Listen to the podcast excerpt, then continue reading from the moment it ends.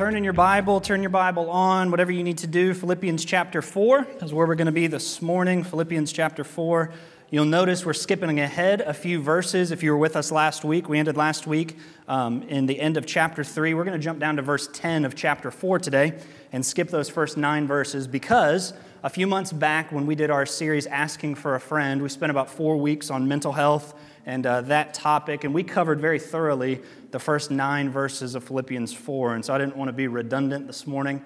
And so we're going to jump down to verse 10. You're welcome to go back on our YouTube or podcast and listen to those if you want to, to learn more about that passage. Um, let me update you real quick, too. This is exciting. Uh, not only is baptism exciting, that's like the greatest thing ever, but this past week, this past Thursday, we had our very first appointment ever at the Finding Hope Center. And so we've helped families through that. Yeah, you can clap for that.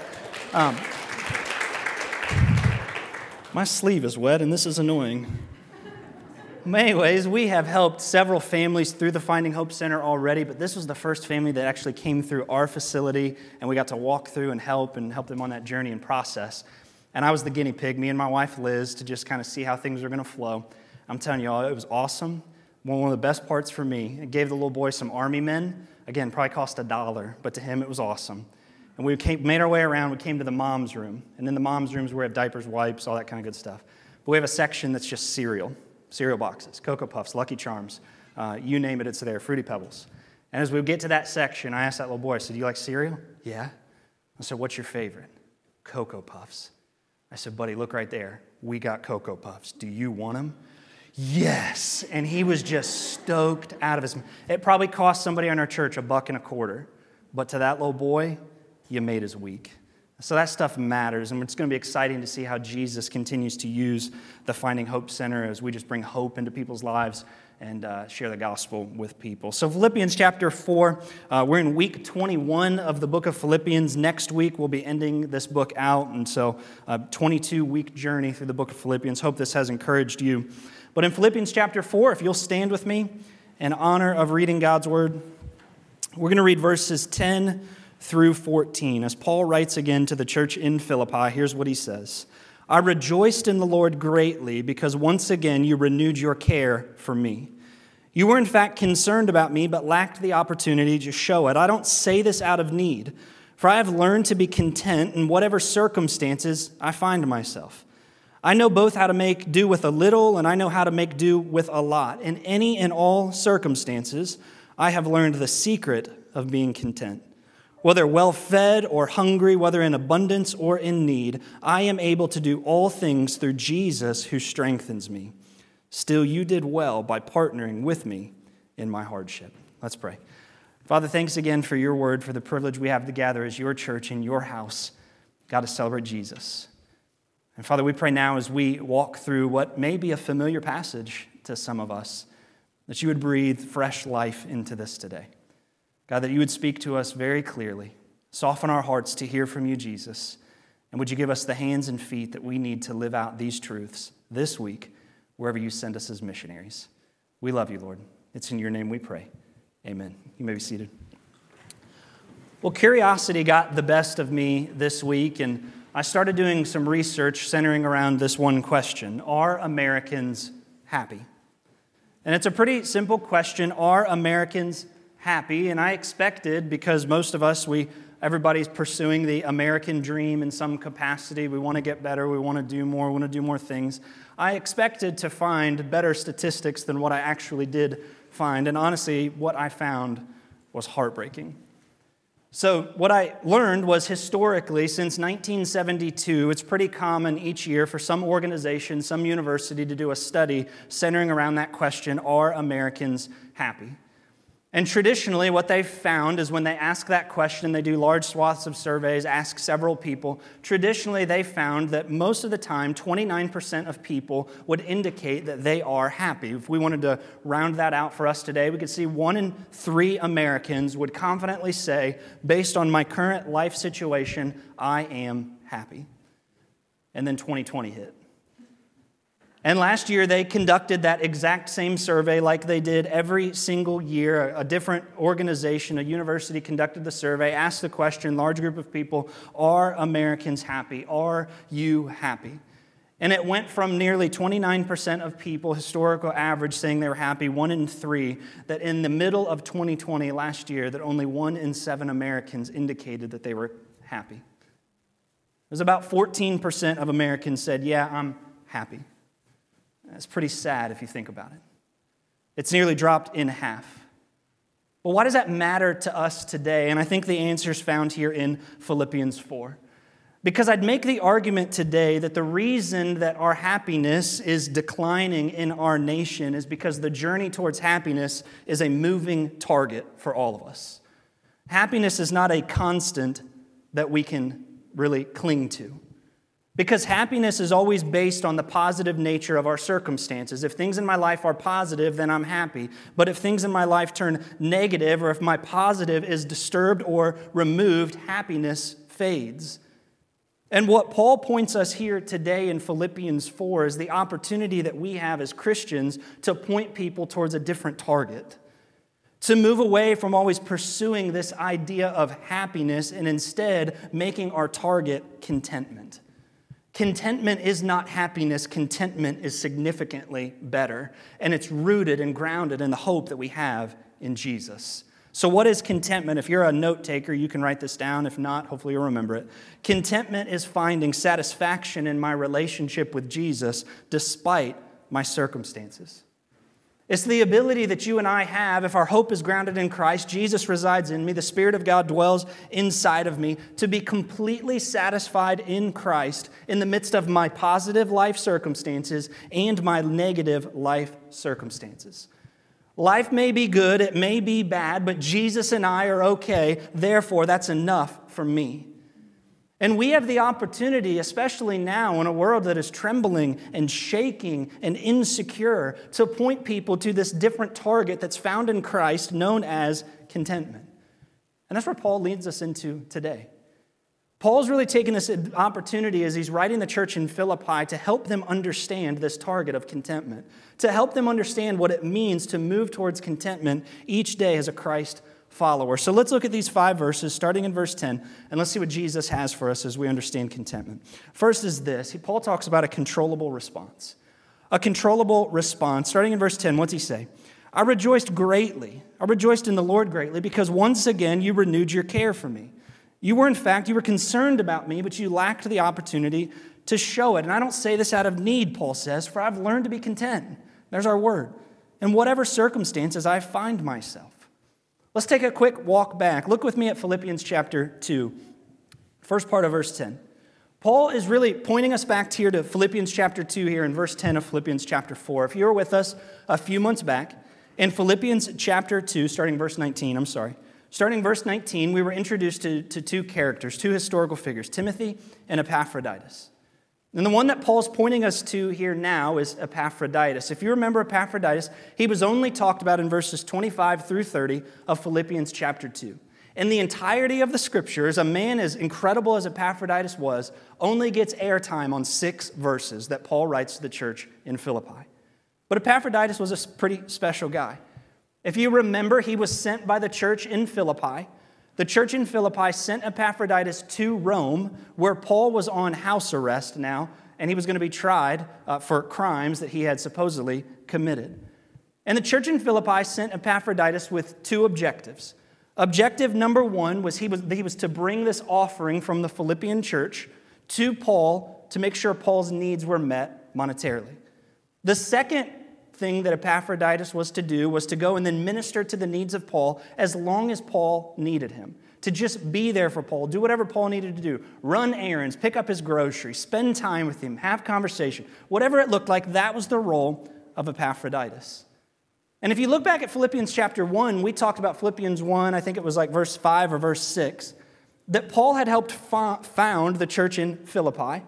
And so there was this really tight knit relationship that he had with them. He loved this church. Acts chapter 16, he helped start this church. He loved them so much. But because of the distance between Rome and Philippi, several hundred miles, the Philippians didn't have much opportunity to minister to Paul because he was so far away. So they sent Epaphroditus on their behalf. Now look at what Paul says in Philippians 1:10. He says, You were concerned about me. They, they loved each other dearly. Philippi and Paul had a really close relationship. But you what? Lacked the opportunity to show it. He, he's commending them. Paul says, I'm, I'm thankful that you're renewing your care for me, that you're making an effort to show me how much you love me. That's kind of interesting. That word, uh, um, um, renewing your care, is a phrase in the Greek that means to bloom again. It's this picture of a dark winter, but the spring flowers are blooming up out of the dark ground. It's this idea of Paul's like, I'm on house arrest. Life's not the greatest, but you sent Epaphroditus to me to minister to my needs. He's such an encouragement to me. But then I love how Paul transitions in verse 11. Look at that with me again. Now, Paul says, Thanks for sending Epaphroditus. Thanks for sending the offering. But verse 11 says, I don't say this out of need. While Paul was appreciative of the support of the Philippian church, he's telling them, As much as I'm thankful that you sent it, um, it wasn't necessary. He wasn't trying to guilt them into sending any more money. Paul, Paul didn't say, Hey, man, uh, if y'all got another missionary that you want to send with a sack of cash, like that would be fine. Go ahead, I'll take it. That's not what Paul does here. He says, No, no, no, I appreciate the gift, but it wasn't necessary for me. And then he teaches them about contentment. Because this kind of bucks against everything that these people probably understood. They probably thought, well, Paul needs more. We need to send more. He, he, he desperately needs it. And Paul says, no, no, no. I've learned the secret of contentment. I know how to do with a lot and a little, and let me teach you. Look at verse 11. I want to give you a couple principles here, and then we're going to jump to the next one. Principle number one is this um, contentment is learned.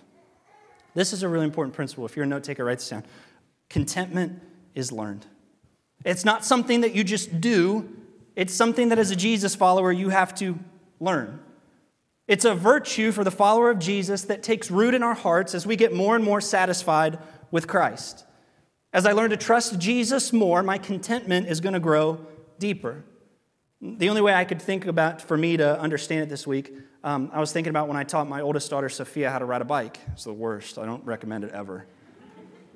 I remember being in our cul-de-sac at our previous home, and she had been riding with training wheels forever. And I was like, all right, baby, it's time to learn to ride without training wheels. You're old enough now. We need to do this.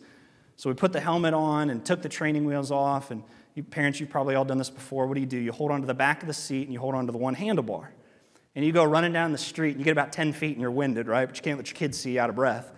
So you got to run down the street pushing your kid and you're, you're going, going, going. And I, I remember so vividly the word she kept saying was, Don't let go, don't let go, I'm going to die. Little dramatic, Sophia, chill out. But what do we say? We're holding them and they're screaming all those things. This is the worst. I don't want to do this. I'm going to die. Trust me. Just trust me. I'm not going to let you get hurt. Just trust me. And over the span of a few days, it didn't take root the very first day, but as Sophia learned to trust me more and more in the midst of that process, you know what happened? She learned how to ride a bike because she trusted me in the midst of a circumstance she didn't fully understand. How do I learn contentment as a Jesus follower? It's developing habits and learning habits like on the good days that I acknowledge the goodness of Jesus, that I completely trust and depend on Jesus when things are awesome. Father, thank you for today. And then I do the same thing when things aren't awesome. When life is tough and things fall apart around me, I remind my heart that my God is still good. I remind my soul to trust Him when things don't seem good. That's how you learn to live content. You choose to fix your hope on Jesus and let contentment take root in your heart. My situation may be good or it may be difficult, but Jesus' character does not change. Here's a second principle from verse 11 that's important contentment is not distance from life, but closeness to Jesus. It's not distance from life, but closeness to Jesus. And maybe this is just me, but when I was reflecting on contentment this week, one thing I've been guilty of, and maybe this is a, a, a male thing, I'm not sure, is sometimes I've confused distancing myself from situations as actually being content. Right? When, when something gets tough around me where I just like check out of the situation, life's crashing down around me, and I'm like, you know what? I don't even care anymore. And you just throw your hands up and you move on. I don't even care. That's not contentment. But I, think often I, I allow myself to think that, where I just become this like stoic, disengaged, passionless shell of a life. And I'm like, I'm good and I don't care what's going on around me. That's not contentment. Now, uh, a few weeks ago, I told you all uh, when my basement just a few months ago flooded with sewer water. If you weren't here for that, ask me the story. It's wonderful. Basement flooded with sewer water. It was the worst. It was terrible. We got it all cleaned up. Uh, the company came in, restored everything, and we thought we were good. Until like a week later. I didn't tell you this part. A week later, we had a heavy rain. I went down into my basement. Guess what happened? basement flooded again, three times, four months. It was great. Be my friend. And I was so frustrated in the moment. My wife can tell you this. Like we had just, we had a basement flood and then we had the sewer flood and all this in a span of a few months. And then you get the water literally pouring down from the corner of my basement. It was like a waterfall in my basement. The kids thought it was awesome. I didn't. And you see this, and I remember walking down there, the carpet that was left of it, that wasn't soaked in sewer water, was now soaked in this outdoor water. And you know what I did? I looked at it. Yep, that's wet, and I don't care. And I went upstairs and I watched a movie in total peace because I completely checked out. I became just this passionless, I was done, and I didn't care. That's not contentment. And I think culturally we've confused that with contentment. You see, what's interesting, that's actually a mindset that was being um, peddled by these Stoic philosophers that existed during the time that Paul was writing this. These Stoic philosophers kind of, they, they taught this idea that if you stopped caring about little things and then progressively stopped caring about big things, that in general you would just stop caring and then you would achieve contentment. And, and Paul just kind of bucks against that. Paul says contentment is not distance from life and not caring. Instead, contentment is found when we learn to walk through the muck of life with Jesus. Now, I'm reminded of uh, Psalm 23. We studied this in early 2020. Remember this verse, Psalm 23 4? When David said, Even when I go through the darkest valley, I don't fear danger, for you are what? With me. As I'm journeying through that dark valley, I don't fear because Jesus is with me, and his rod and his staff, that's the word and the spirit, they, they comfort me. I, can go through the dark valley because I have somebody accompanying me through it. I don't have to disengage from it because I have Jesus with me. So, contentment, if we really want to understand this, says, despite what's going on around me, I choose peace because of who is with me. Do you see why Christians are the only one that can have this target? Christ with me allows me to go through the dark valley. I don't have to journey alone. I don't have to be, become the stoic, passionless, lifeless shell. Why? Because I have Jesus with me. I can't control what's going on around me, but I got Jesus, so I'm good. It's choosing to think and live differently. Here's our, our third principle from verse 11 Contentment is the acknowledgement that I'm not in control the acknowledgement that I'm not in control. I, I, read Paul's what's going on here, and I thought to myself, only Paul could be changed to a, chained to a 265 pound Roman guard and write, Yeah, I'm content. It's like being chained to like your grandfather in a dungeon. We're like, Yeah, this is awesome. And you're eating stale bread and a cup of water. This is great. But only Paul could do that. But why could he do it? Because he knew God was in control. And that is one of the hardest principles for Christians to grasp today that God is sovereign over all things. Yeah, Aaron, but you don't know about this. I do. And the Bible still says it's true. God is in control. Paul said in Philippians 1, verse 6, that God is always doing things around us and in us. And he's inviting us into the story he's writing. God is in control. Contentment's found when I acknowledge and believe that, that God is in control. I'm not. It makes the journey with Jesus so much better. Now, let's go to verse 12. Look at what Paul says in verse 12 as he talks about now uncontrollable circumstances. Verse 12, he says, I know how to make do with a little. That's uh, your Bible might say, I know how to make do with humble means. I know how to make do with a lot, any and all circumstances. I know the secret. Whether I'm well fed or in well fed or hungry, abundance or in need. If Paul could speak from experience, it's what he's doing here. Right? Paul, Paul was the, the master of what abundance and nothing meant, the master of hungry and well fed. He's not just saying, all right, Philippians, be content. Paul can point you back to stories and seasons where he walked through this stuff. Look with me at 2 Corinthians 11. It'll be on our screen. I love this because he gives this list to the Corinthian church as he writes the second letter. And listen to what he says to them. Five times I've received 40 lashes minus one from the Jews. That's being beaten with a, a, leather strap 39 times, hit 39 times. That counts as, as one beating. Three times I was beaten with rods. If your mom ever beat you with a switch, you know this isn't, this isn't fun. Three times with rods. Once I received a stoning. If you remember, uh, I can't remember the city, but Paul was taken out to the city gate. If you don't know what stoning is, it literally they would just take large rocks and hurl them at you until you were dead. You were literally crushed. Three times I was shipwrecked. I've spent a night and a day in the open sea. On frequent journeys, I faced dangers from rivers, robbers, my own people, the Gentiles, dangers in the city, dangers in the wilderness, dangers at sea, dangers among false brothers. Hear the list here? Toil, hardship, sleepless nights, hunger, thirst, no food. I was cold. I didn't have clothing. And then he adds this little phrase here in verse 28, not to mention all the other things. Step back and you're like, are you kidding me? I had an ingrown toenail. I'm like, Paul, what's going on here? And then he, then he puts this like cap on it, and this is so significant. He says, Then there's the daily pressure on me of my concern for all the churches. Remember, Paul was a church planter, he was an apostle.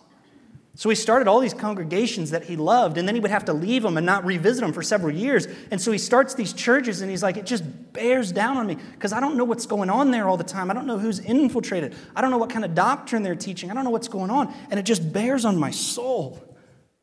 You see, if anybody understood uncontrollable circumstances, it was Paul. He reminds us that here in chapter 4. He's like, I, I know what humble means are. I've had a lot. He was probably pointing back to when he was a Pharisee. I've had a lot. Now I got nothing. He knows what it's like to be cold and to be warm. He knows what it's like to have shelter and not have shelter. He knows what it's like to have a lot and to have a little. But he says, I, I can be content. If we took a survey in this room right now, I'm sure all of us are on one side of that spectrum right now the abundance or need. The, you know, we're all somewhere. But in verse 13, he points us to this secret, and this is so cliche and so profound. What's the secret of contentment? We've said it a hundred times it's Jesus.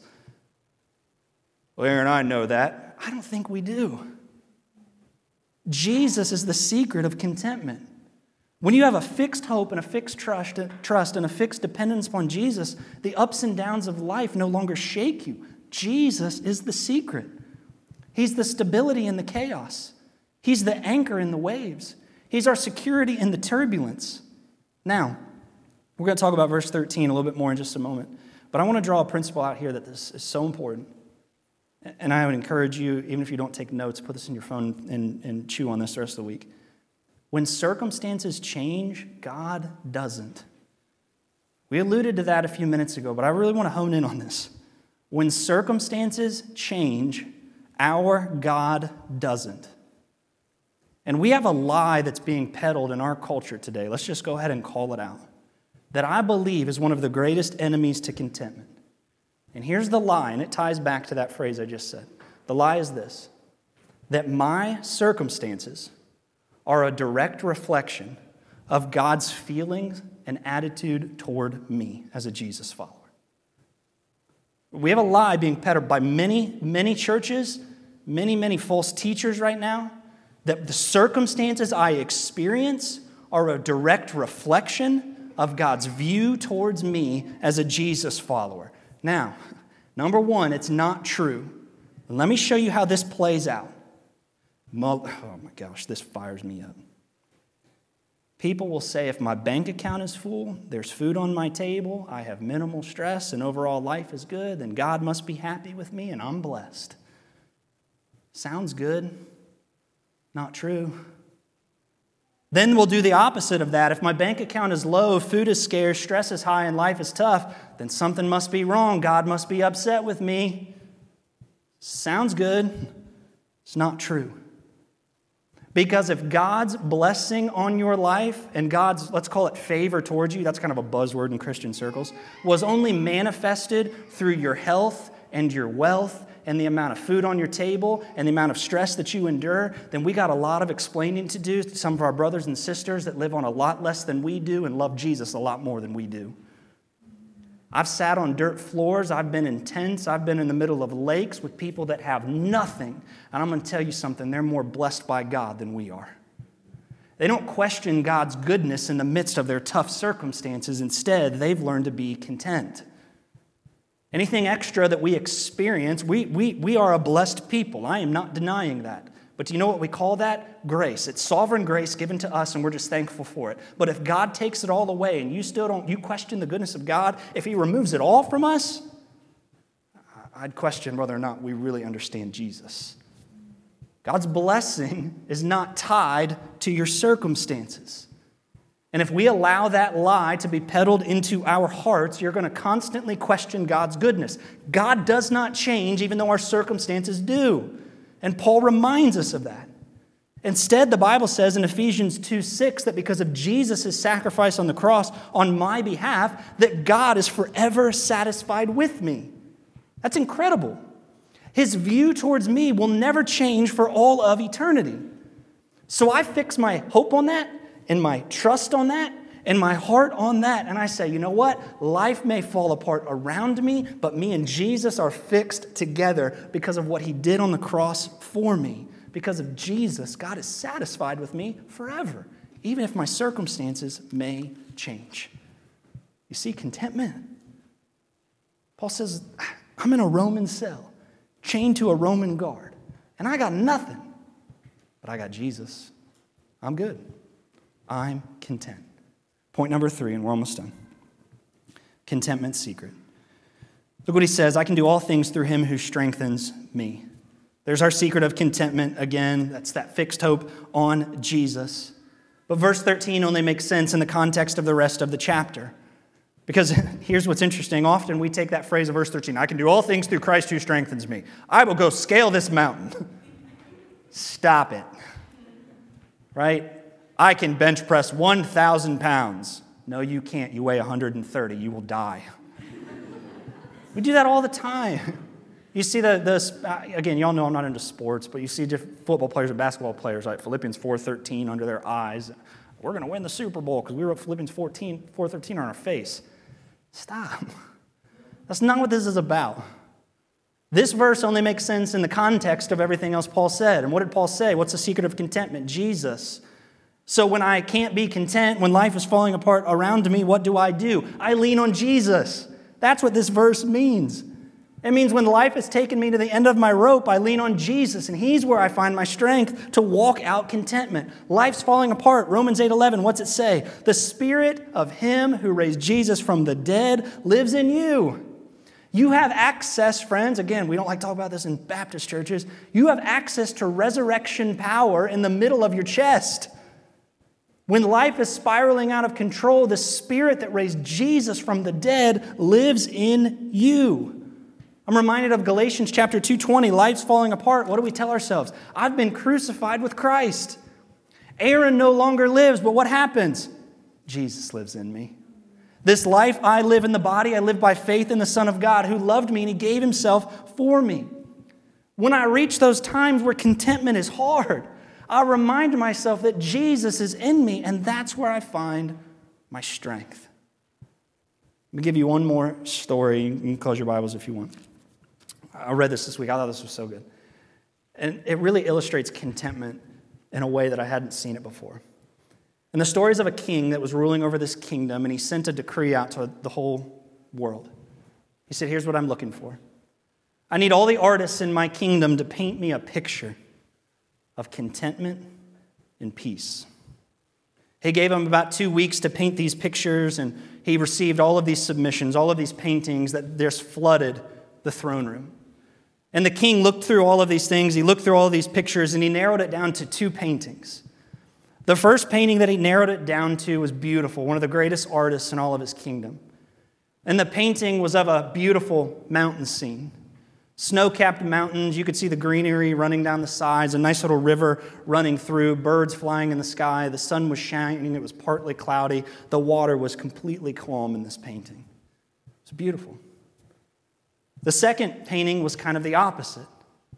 And everybody in his kingdom, as they looked at that first painting of just that beautiful, peaceful scene, they said, That's going to be the one that the king picks as his favorite that he'll hang up in the throne room, a picture of peace and contentment. But in the midst of having this one painting, there was this other painting that the king brought out. And this picture was a little bit different. Because in this picture, there was still a mountain range in the background, snow capped mountains, but there were dark clouds covering the entire thing. Dark clouds covering, you could see the bolts of lightning. It was said that when you looked at the painting, you could almost hear the thunder in the background. The water was not peaceful and calm. In fact, in this painting, the water was actually really choppy and rough. You could see that the trees that were on the land, they were almost bent over sideways because the wind was howling so much.